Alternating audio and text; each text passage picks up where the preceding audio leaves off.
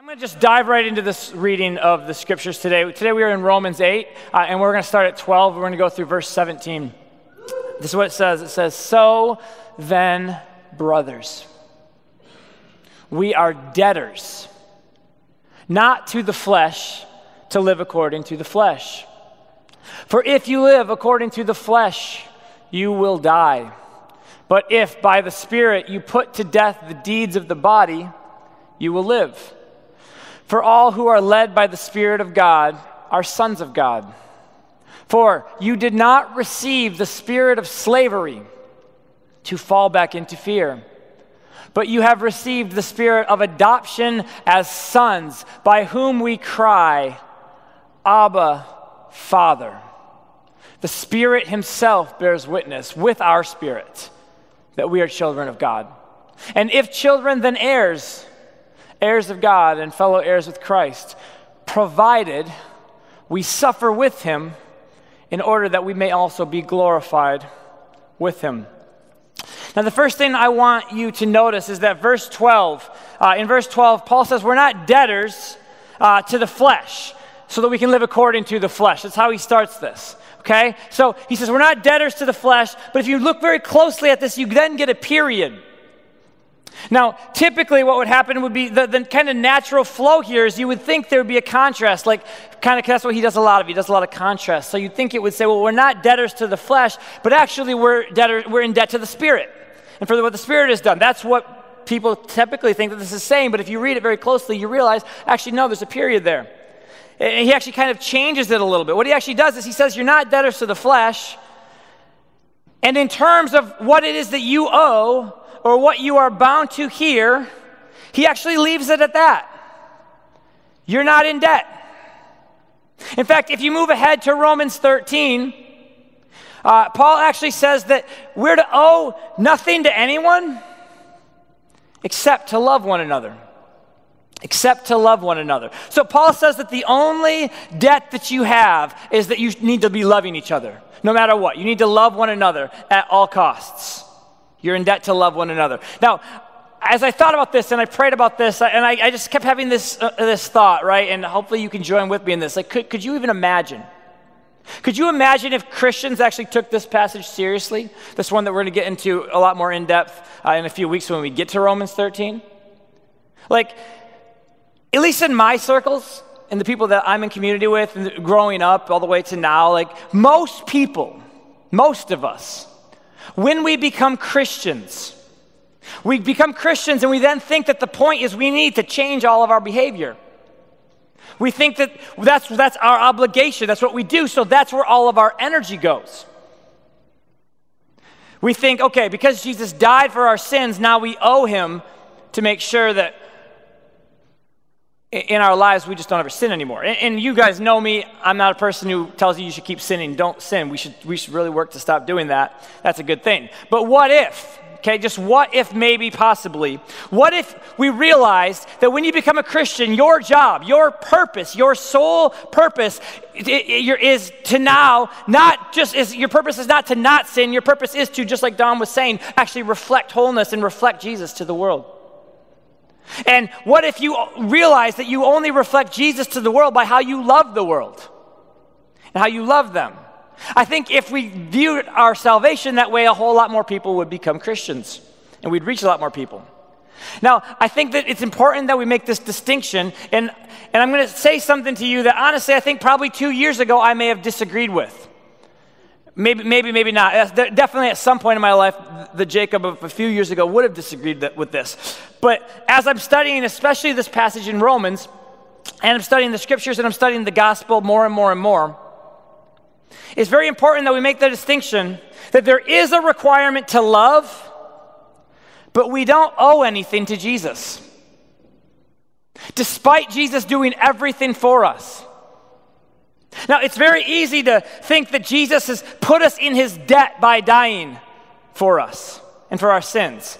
But when you, if you view your life that way, what you start to say is you start to think the cross was a loan. The cross was not a loan.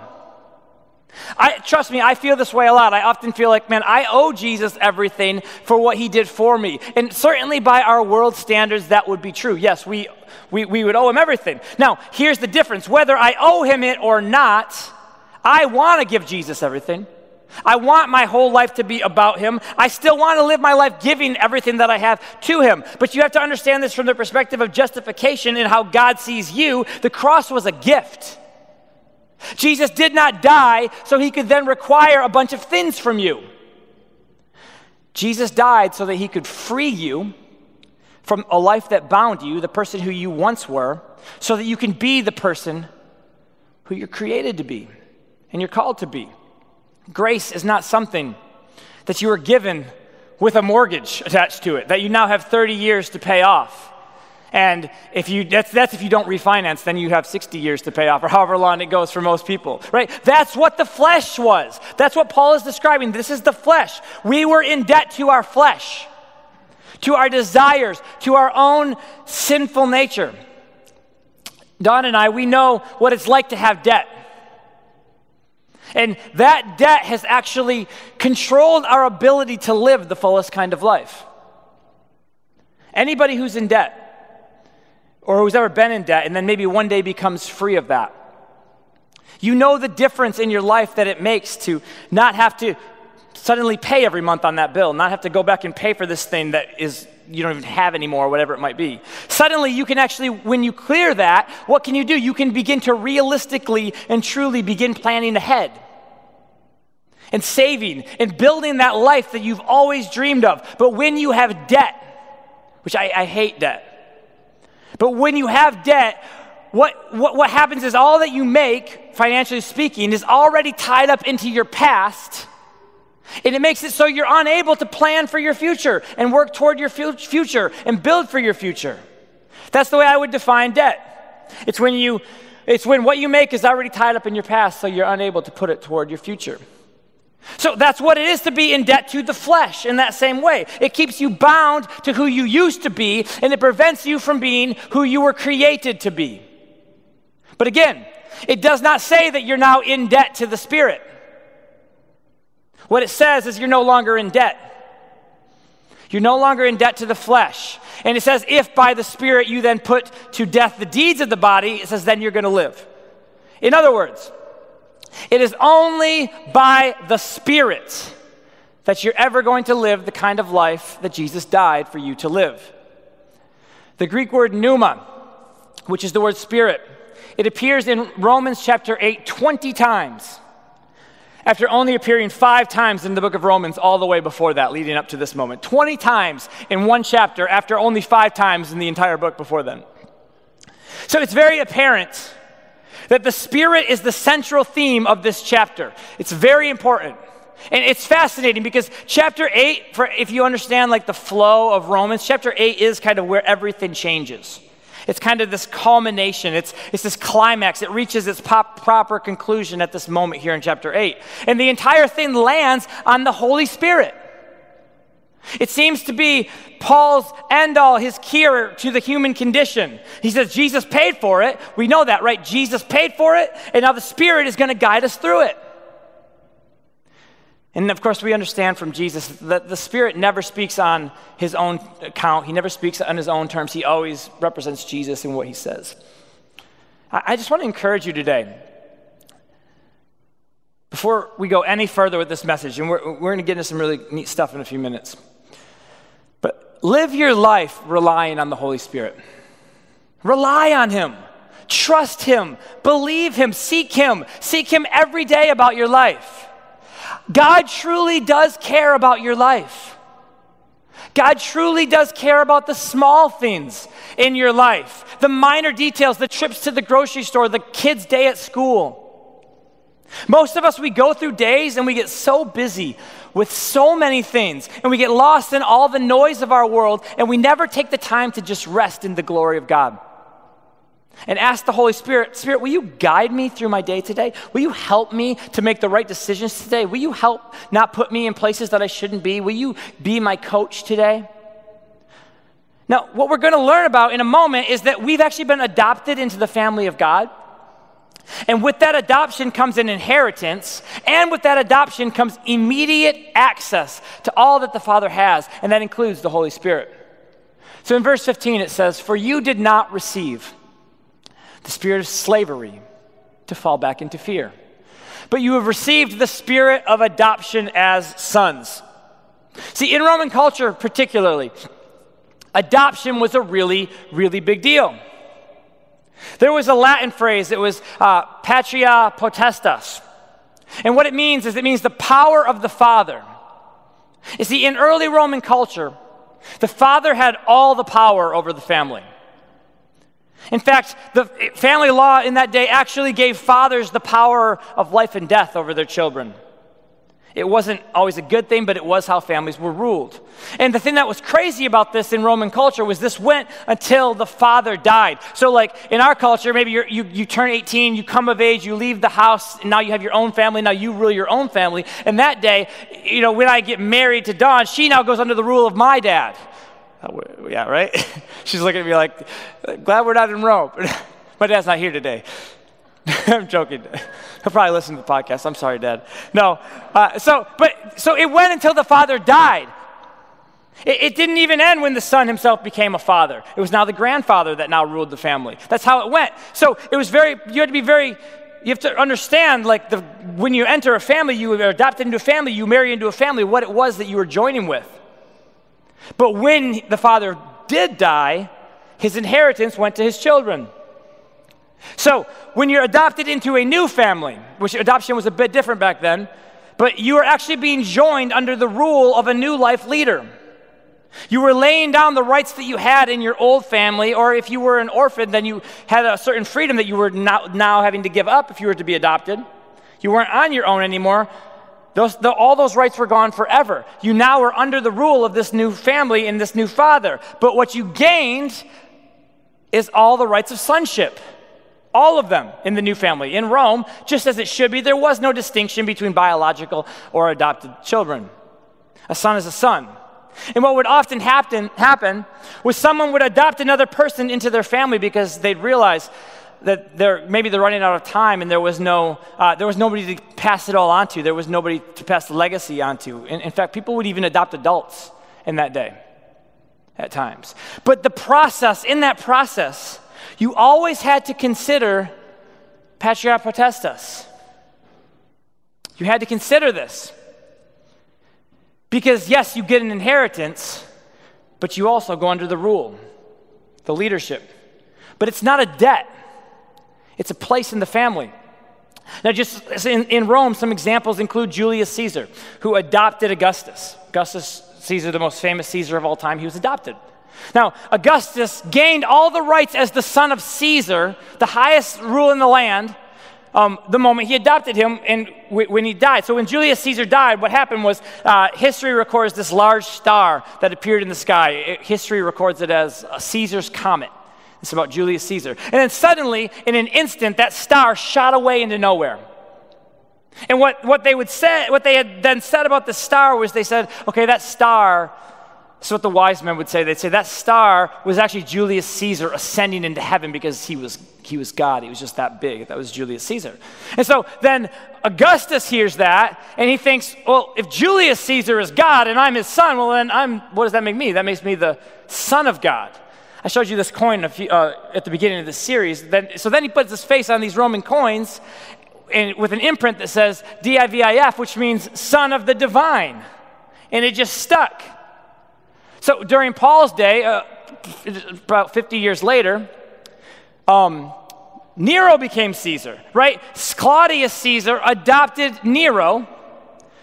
So again, it was another Caesar, highest, highest rule, highest law of the land a person's adopted into. And then, so, uh, so Claudius, uh, Nero's mother marries Claudius. Claudius, um, and th- then she actually murders Claudius. And then, but, but, and then, but when, and then when Claudius is killed, who becomes Caesar? Nero, her son does, because there was an adoption. So what's happening here, according to Paul, is you're going from a person, right, who, who, who, who was once in debt. And suddenly, You were once a slave, you were once in debt, you once had a master, and suddenly you're now getting the, the you're now the heir to the greatest kingdom the, imaginable. And that they would have resonated with that. You're now, you went from a person who your entire paycheck goes to paying for your past, when there's very little opportunity for any future at all, and suddenly you go from that to being a son of the family of God, an heir to everything. But Paul warns us. He says, okay, okay, you've been given everything. We've been adopted into God Himself. It's fascinating. That's amazing. But he says, but don't you dare go back to who you used to be. Remember what we've been saying. We've been talking a lot, um, these last, especially when we got into Romans 6, the 6, 7, and now 8, about how these three chapters particularly are a bit of a retelling of the Exodus narrative. And for, for Israel, what happened, right? God did this amazing act of grace. He brings them out of slavery. He brings them out from the rule of Pharaoh, out from the hand of Egypt. And yet they just keep wanting to do what? They keep wanting to go back. It's better in Egypt. It's better in Egypt. Well, there's a parallel. Remember, the Torah was always written, was written in four layers. It was always read in four layers.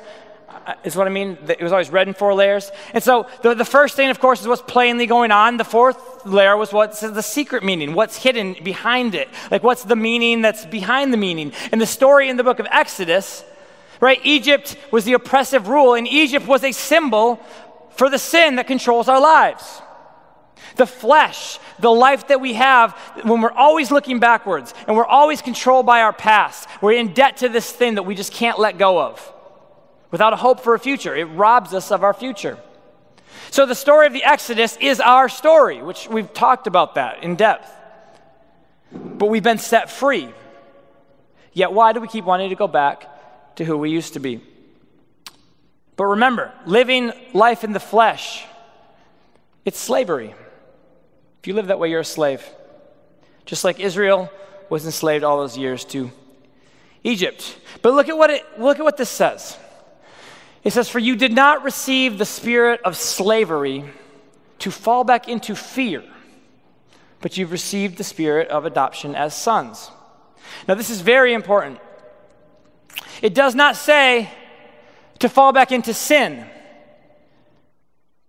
It says to fall back into fear. Don't fall back into fear. You know, the world is controlled by sin.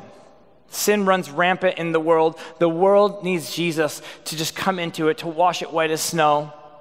We cannot save ourselves. As people who understand that, we realize the world is not going to be able to save itself.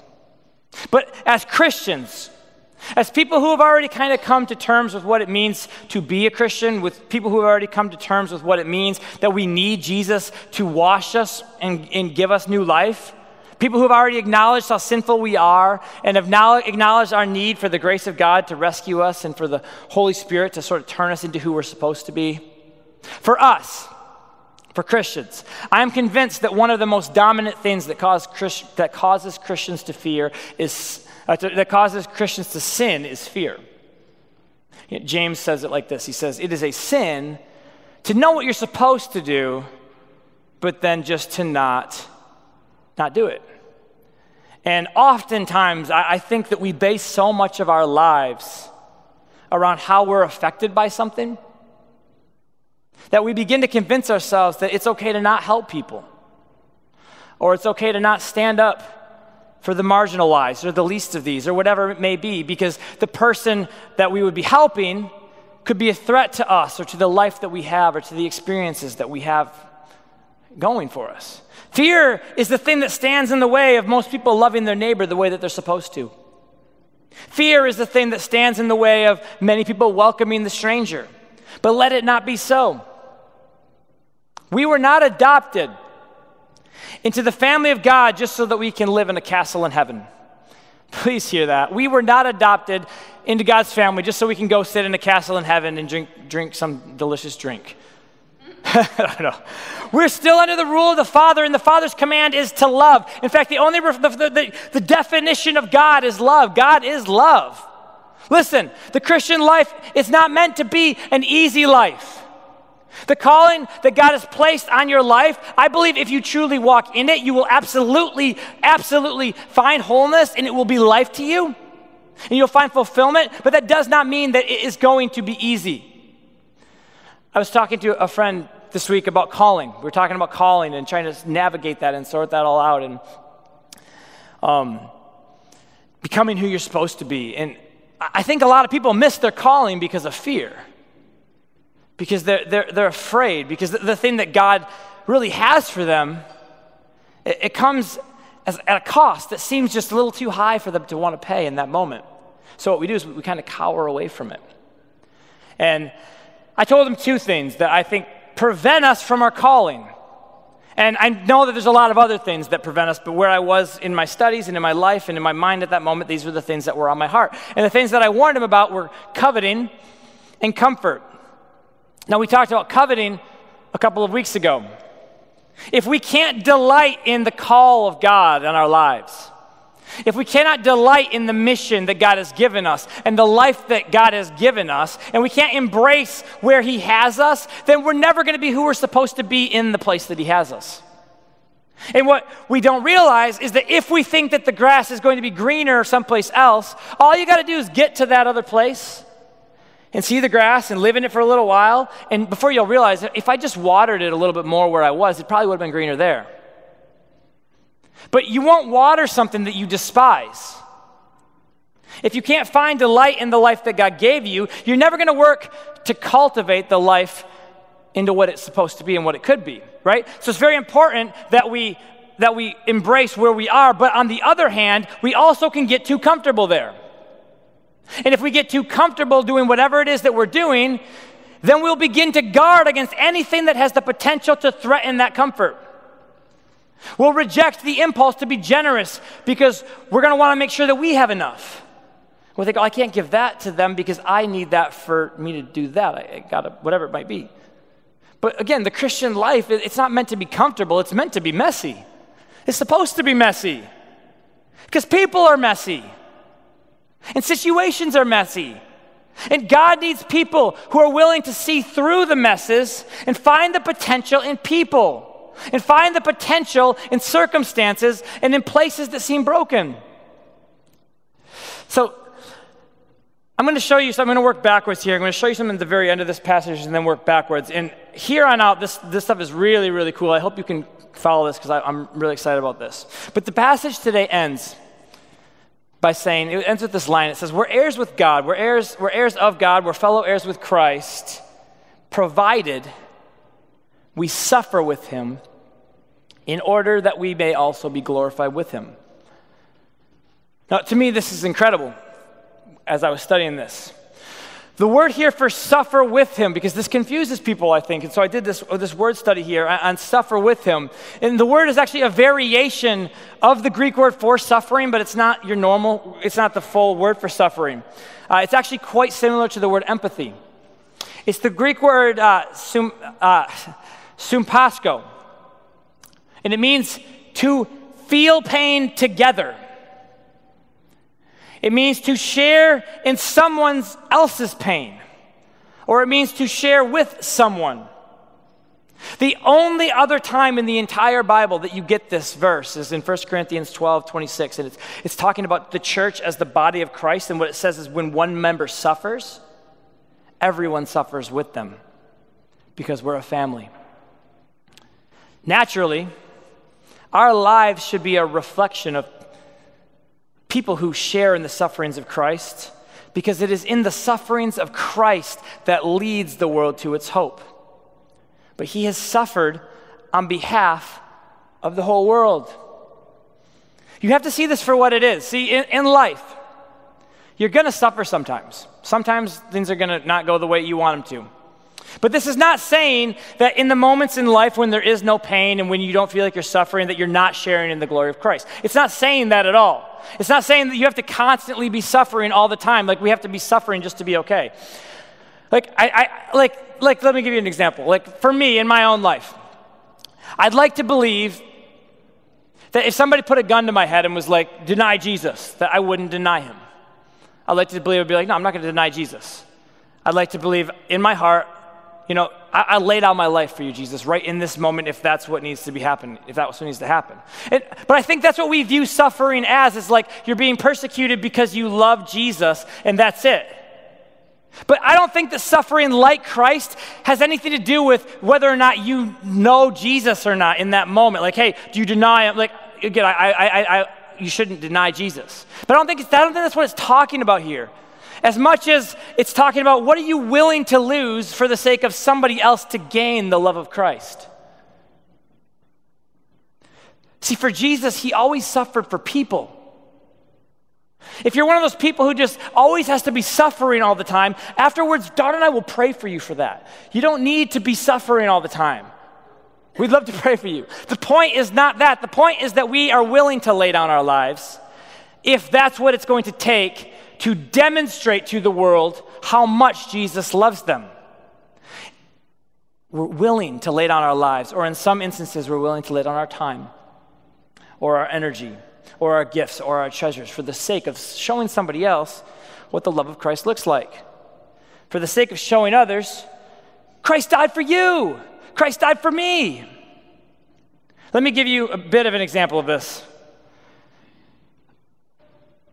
I, know I keep talking about the reconciliation table because it's obviously like the thing we're doing this summer. I'm really, really excited about it. A good handful of you come, have come out several times. Some of you come out several times a week and help us with this. Yesterday was one of the hottest days of the entire year. The day before that, also very, very, very, very hot. And a lot of people were out working in that heat. A lot of us work really, really hard out there. But nobody works harder than my wife on this. Nobody works harder than Dawn on this, on this project. I, I just say that proudly and boldly. She was there all day long Friday. Then Saturday morning, she got up at 5 in the morning. She was at the lot by 6 in the morning, and we didn't leave until the storm came. It was like 7, 7.30, whatever it is, and it was like getting dark, and we had to just leave, right?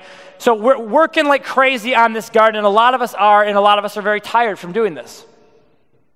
But we're not doing this garden, right, because we're driven to complete a project so we can check it off a list and move on. We're not doing it so we can pat ourselves on the back and give each other a high five and say, Good job, we built a table and it's really, really long. And then we built a pergola over it and it's even longer and it's, yeah, good job. It's not about that. You don't show up on the hottest day of the year and stay in the sun all day long just so you can give a few high fives. She's there. And all of us who go for any period of time, we are there because we want to show the community what the love of Jesus looks like. And some days it's really, really hard. And other days it's so rewarding that it doesn't even feel like work because that's how it goes. But for us right now, that just looks like working really, really hard to create something special for our neighbors. And it is working. Already it's working. Yesterday, a man came, he drove his car up, he, he got out, and I went over to talk to him, and he's like, Hey, I have another lot. You're like, Will you do this on my lot if I give you the space? Like, wow, that's amazing.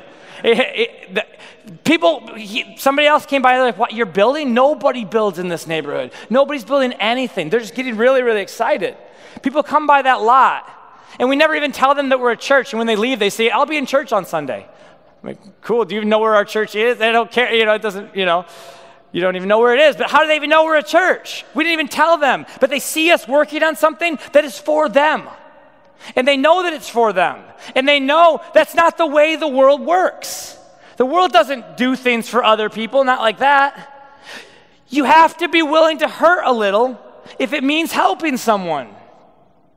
You have to be willing to be uncomfortable. And I'm not trying to downplay the reality of true suffering. People, there are people who are truly marginalized. There are people who truly suffer. There are people who are sick beyond anything that I can ever even imagine. And, and that's a big deal, but I don't think that Paul is just saying if we randomly suffer, we're like Christ. God can use any pain, but Jesus was willing to give himself to a cause that he knew people would kill him for because it meant that they would be redeemed because of it. But I'm telling you, if you want that glory, if you want to be glorified with Christ, do the work of laying down whatever it is that needs to be laid down in your life so that you can spread the glory of God and the message of what already has been done throughout the world. Now, this particular passage, to me, it really seems like that. It's like more so, how do we live every day? more so than how do we handle suffering when it comes. What are we in debt to? The only thing that we're in debt to is love, to love one another. And that is how we live every single day, by loving others at any cost. But honestly, church, when you put yourself there and you see the world for as broken as it is, if you have a heart for Christ, it is going to hurt so bad that you're truly willing to do anything that you can to reconcile it. Your heart and the things that you feel will launch you into the places that you're supposed to be, the places you're supposed to go, the people you're supposed to reach. That thing that breaks your heart, whatever it is, is probably a telltale sign of why you were of what you were brought here to put healing to and bring healing to. Now, one more, one more time, I want to read this verse, verse 15. And I want to look at one more thing, kind of in light of that fact about suffering and the fact how loving others is going to hurt sometimes to love them like Jesus. But it's a, it's a messy calling, but it's, it's what we're called to. But read, read what this says. It says, For you did not receive the spirit of slavery to fall back into fear, but you have received the spirit of adoption as sons, by whom we cry, Abba, Father. Abba, Father.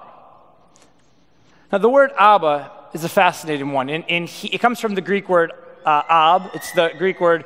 The Greek word ab is the word father, which is, it's fascinating because uh, Father Abraham was Father Abraham. Yeah, Father. Fa- yeah, interesting, right? But Paul, he's not writing in Hebrew. He's writing in Greek, and actually the word's Aramaic. Uh, I did a, a, word study on this word uh, in this this blew my mind and this really surprised me. And I don't, I've never heard anybody make this correlation, so maybe it's just totally out there and it's crazy. I don't know. I'm sorry if it is. But the word is only used three times in the entire New Testament. Only three times at all. It's used once by Jesus and twice by Paul. And the two times that Paul says it, both times he uses the word cry or crying. He's crying this out.